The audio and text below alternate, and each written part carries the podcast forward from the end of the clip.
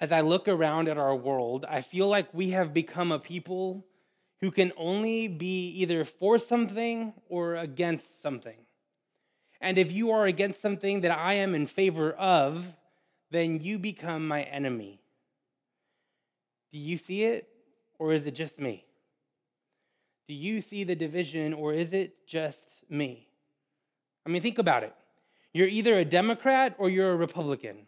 You're liberal or you're conservative. You are in favor of guns or you are against guns. You are pro choice or pro life. You either believe climate change is real or you believe it's a hoax. You believe the pandemic will be over soon or that we're just getting started. You uh, maybe believe that LSU will win another championship or that they're just going to be a shadow of who they were last year. It's almost as if we've become enemies with one another. You're either for me or you are against me. We have created a culture of demonizing each other. We believe that you're either for me or you are against me, and we are losing our ability to work with one another despite our differences. Because if we get any hint that you might think differently than I do, or see things differently than I do, then you're my enemy.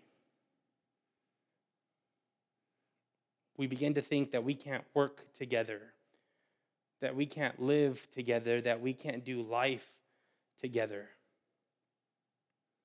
Now, look, I want you to be honest. I want you to dig deep down in your heart and your soul. Would you say the same is true about you? Because I'll be honest, I can say that, the, that that is true about me that I have found myself at times thinking, well, that person thinks differently than me, and that person uh, uh, has different views than me. We might not be able to be in ministry or in life together. I think if we're honest, I think we all struggle with this at times. I think if we're honest, we all find traces of it in our mind. Let me be clear about something calling ourselves Christians does not demand uniformity from us when it comes to political views. Calling ourselves Christians does not demand that we all think and act alike in all aspects of our lives in order to be considered real Christians. But it does require us to place the mission of Jesus above everything else. We don't have to think alike. We don't have to act alike. We don't have to have the same political views, but we do have to place Jesus' mission over everything else. And like I said last week, the mission of Jesus is to bring about heaven here and now for all people, including and probably especially for the least, the last, the lost, and the lonely. Yes, you heard me right. We can disagree about politics. Yes, we can stand on separate sides of the aisle, but at the end of the day, it is our mission to together bring about heaven here and now in the fiercest way possible. It is our mission as Christians to make this world a better place uh, for the least of these, to, to raise up the oppressed, to bind up the brokenhearted, to care for the least, to direct those who are lost towards Jesus, to prioritize the last and comfort the lonely. We are meant to be a visible demonstration of heaven here on earth, here and now. We can disagree. But at the end of the day, as Christians, we have to together bring about heaven here and now. Now, trust me, as divided as we are today, this idea of being united in mission, I know sounds absolutely impossible. But I promise you that it is absolutely possible. How do I know? Because we see this happen in Scripture as Jesus calls his disciples to begin ministry. Luke chapter 6, verses 12 through 16 say this Now, during those days, he went out to the mountain to pray and he spent the night in prayer to God. And when day came, Jesus called his disciples and chose 12 of them, whom he also named apostles Simon, whom he named Peter, and his brother Andrew, and James and John and Philip and Bartholomew, and Matthew and Thomas and James, son of Alphaeus, and Simon, who is called the Zealot, and Judas, son of James, and Judas Iscariot, who became a traitor. Now, look, I, I know we have to be careful because when we look at these 12 disciples in chapter 6, it is so easy for us to, to read it and assume that all of these disciples uh, were on the same page about everything, that somehow they all stood for the same thing. If we're not careful, we can fall under the trap of assuming that they all agreed. But here's the reality they didn't. The disciples did not agree with one another at all. See, for starters, let's, let's look at all the disciples. For starters, we don't know much about some of the disciples. So, uh, Thomas and James, we, they're, they're in all the Gospels. They're identified throughout Scripture, and the Gospels all place them in the list of disciples, but we know very little about them. We also have Bartholomew, who was a biblical scholar. Uh, he knew the Bible and studied Scripture, but scholars also believe that he may have been of noble birth, that uh, his dad may have been somebody important. Um, and then we have five, at least five disciples Simon, Peter, the other James, Andrew, John, and Philip, who were all fishermen, who depended on access to equipment like uh, fishing nets and boats and good trade environments in order to make a profit. Essentially, they needed Rome to be in good standing with the world so that they could trade and, uh, and they could support themselves financially. They were essentially blue collar workers who depended on the economy working well. They didn't hate Rome, they didn't love Rome, they were indifferent in many ways. They were simply focused on making the best of their lives as possible. And then we have three disciples Judas, uh, also known as Jude, Judas Iscariot, and Simon the Zealot, who all of them considered themselves Jewish nationalists. Their ultimate goal was that Rome would be defeated and, and, and Israel, and particularly Jews, would have power again. That they would have ultimate power in that region and possibly the world. And, and we see this through many of their interactions with Jesus. The way they questioned Jesus, if, as if the movement would somehow uh, start a war and, and defeat Rome, and, and Israel would be in control of the land again. Simon, in particular, from these three is called Simon the Zealot. He hated anything dealing with Rome. See, zealots were more than willing to take up arms against Rome in any way, shape, or form. Rome was the ultimate enemy. Zealots would stop at anything to take down Rome or anybody that helped Rome. Which makes very interesting the fact that the other disciple we haven't talked about is Matthew who was a tax collector.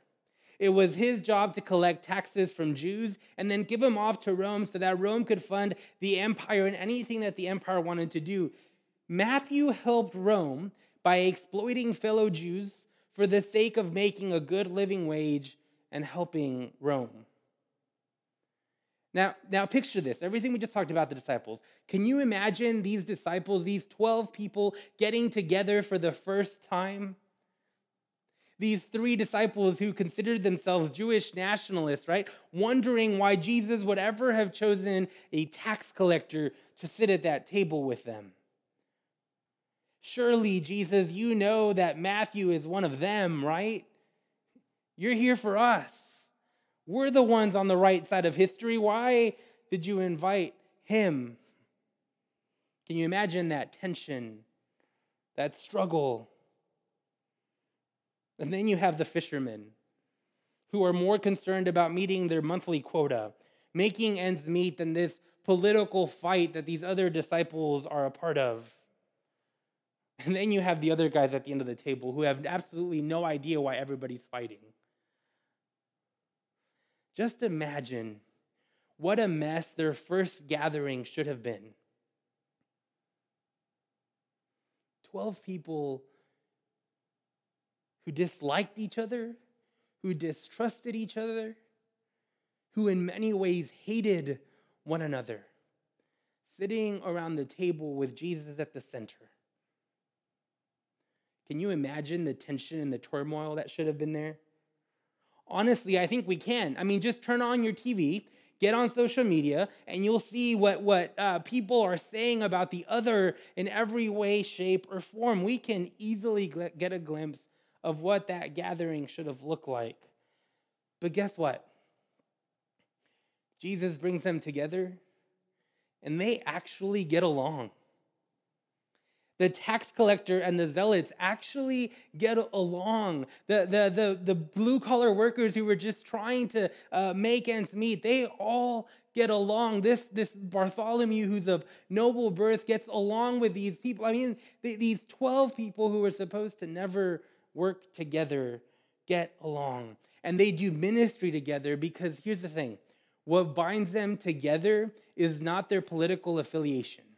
It's not Roman versus Jew. It's not rich versus poor. It's none of those things. What bound them together was Jesus. Jesus calls these 12 to be a countercultural community that together in unity, not uniformity. I want you to hear, hear me say that. They, they are a countercultural movement that in unity, not uniformity, gives the world a glimpse of heaven because they're able to come together, the world catches a glimpse of heaven. You see, when we put our focus on Jesus and we're willing to put aside our political views, we too can be countercultural. We can be a countercultural community that goes against everything society tells us we should be. All that bickering and all that fighting and all of that stress of what side do you stand on that, we can go against all of that if we're willing to place Jesus and Jesus' mission above everything else.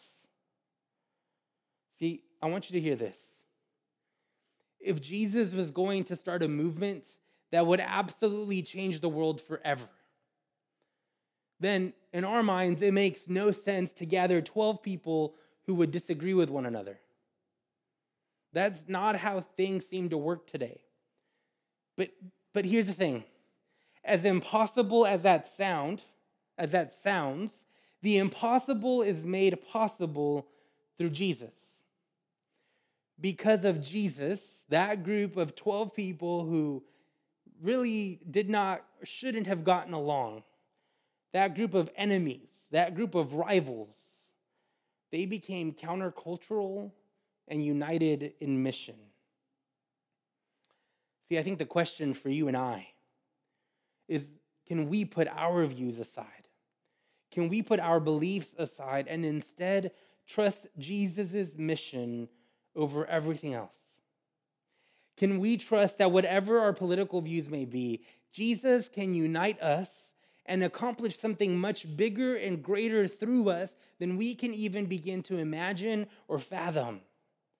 Can we choose to believe right here and right now that Jesus' way is better than what my political party or your political party can ever dream up. See, here's the reality. If the disciples were asked to leave their affiliations behind, then we shouldn't be surprised by the fact that we too are being asked to leave our affiliations behind. The question is this are you willing to trust Jesus' mission over your own agenda? The disciples did. I pray that we may too. Let us pray. Gracious and loving God, you know the things in our hearts. God, you know the things that we have chosen to stand for or stand against.